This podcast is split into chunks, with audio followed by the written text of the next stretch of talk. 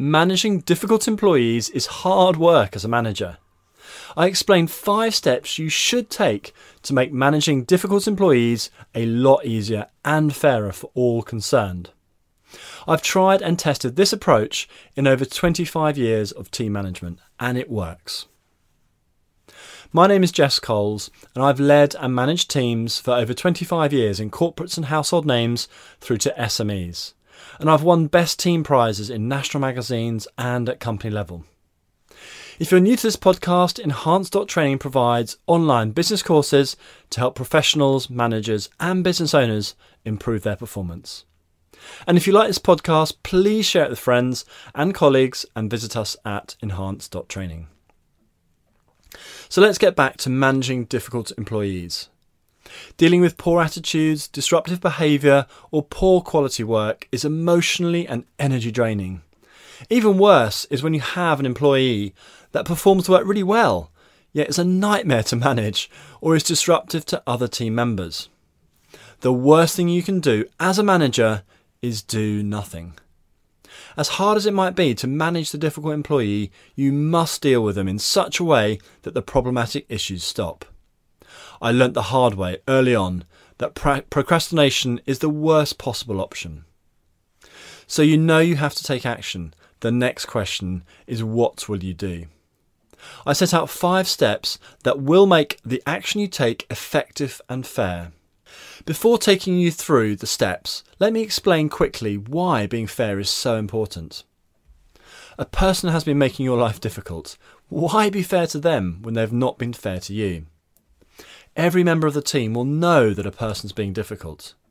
They have to work with them too, after all.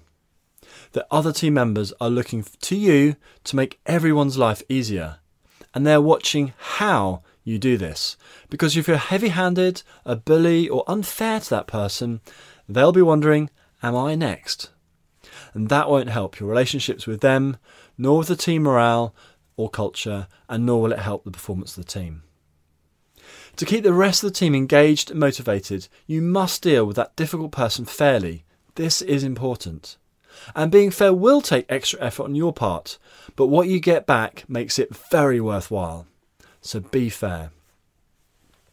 Let's look at the first step, which is to find out why the employee is being difficult. So, step one find out why the employee is being difficult.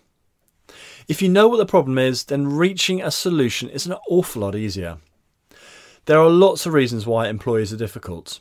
Do your best to find out what they are and why they're behaving as they do.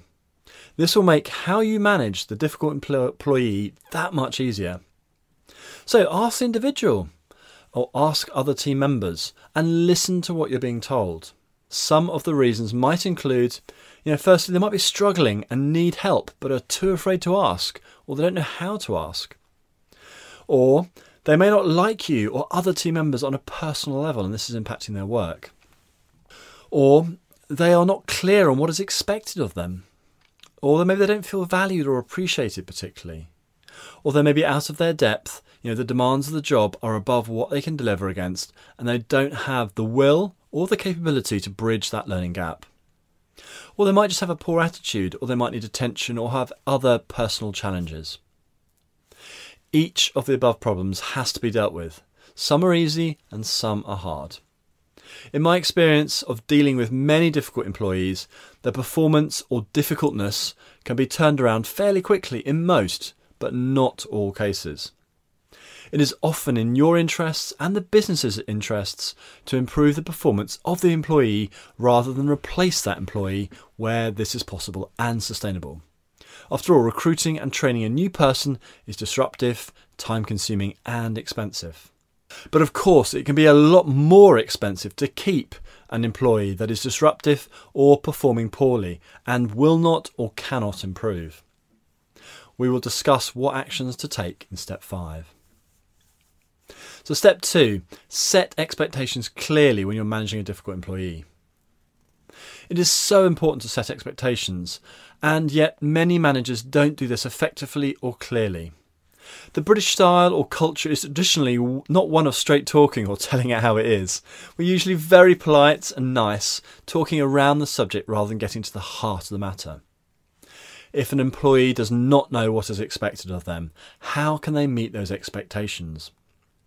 So, the first step in managing a difficult employee is being really clear as to what you expect of them. The best thing to do is write down your expectations. This will get them really clear in your own mind first, and then set milestones and goals against each of those expectations.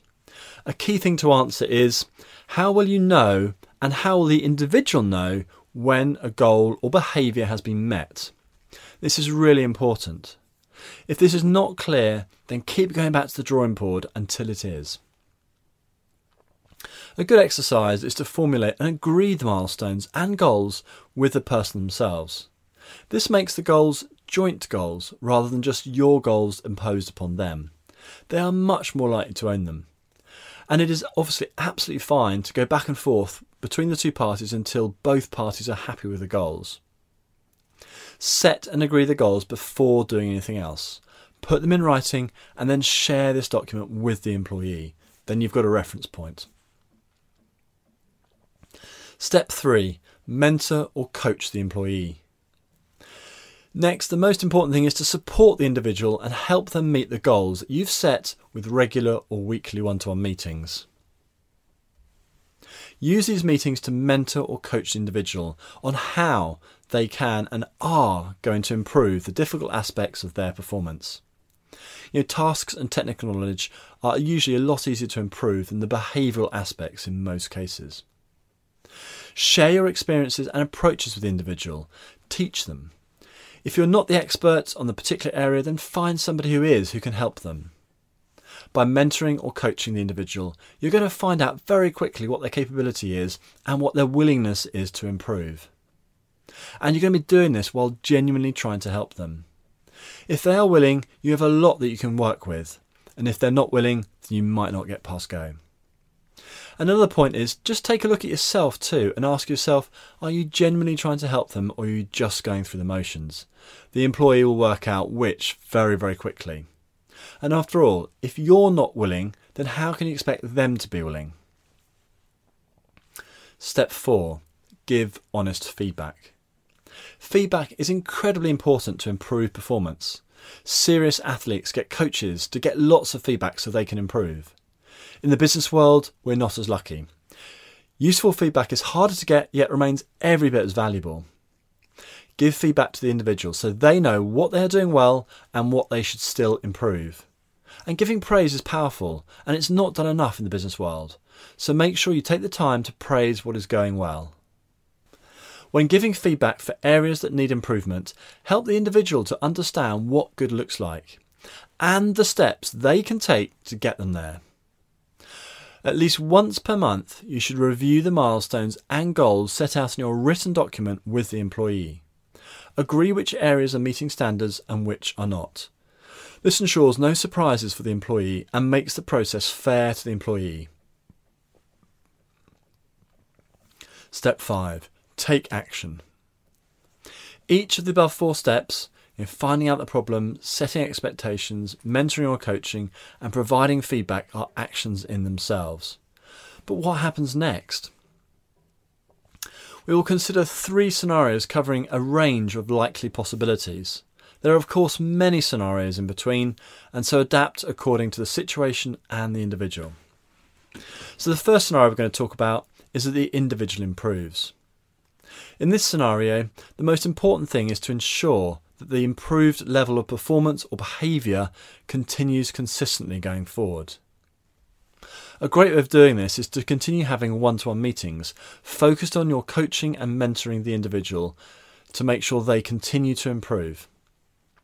As a side note, just remember as a team, you will get better results by developing, mentoring, and coaching the star performers rather than the weaker members i.e., as a team, you're playing to your strengths. The overall team performance is likely to benefit from a sustained mentoring or coaching approach to all team members. Just remember to apportion your time for the best results for the team, which will probably mean a little bit more time with the star performers and a little bit less time with the weaker members. Scenario 2 the individual has the will, they're trying, but they're struggling to meet expectations. The individual is willing and has put in a lot of effort to improve their skills or approach, yet their overall performance is not improving or it's not improving very fast. You are concerned about the capability of the person to do the job. In this situation, you need to decide if you're happy with this person in the role or if the person will be better off in another role. If you decide, or you together you decide, that another role is the better option for both parties, then help the individual with the internal move if that's um, an option, or if need be, an external move. If the individual does not have the capability, then it's important that you recognise this and take action to support them into a role they are more capable of doing. The last scenario, scenario three, is where an individual is not willing to learn or change. For whatever reason, you have worked hard to help the individual, but they have chosen not to rise to the occasion, then it is likely that both parties will be better off parting ways. Whatever you decide the most appropriate route is, make sure that the individual has moved on from your team and probably from the company. Unwilling staff members will not help the team overall achieve its goals, and that person is likely to be happier elsewhere as well. Do not procrastinate on taking fair and sensible action. You'll be in the best place to judge what actions should be taken. Looking after all the team members, particularly those delivering and contributing to the team overall, is really important. You owe it to them to deal with difficult employees.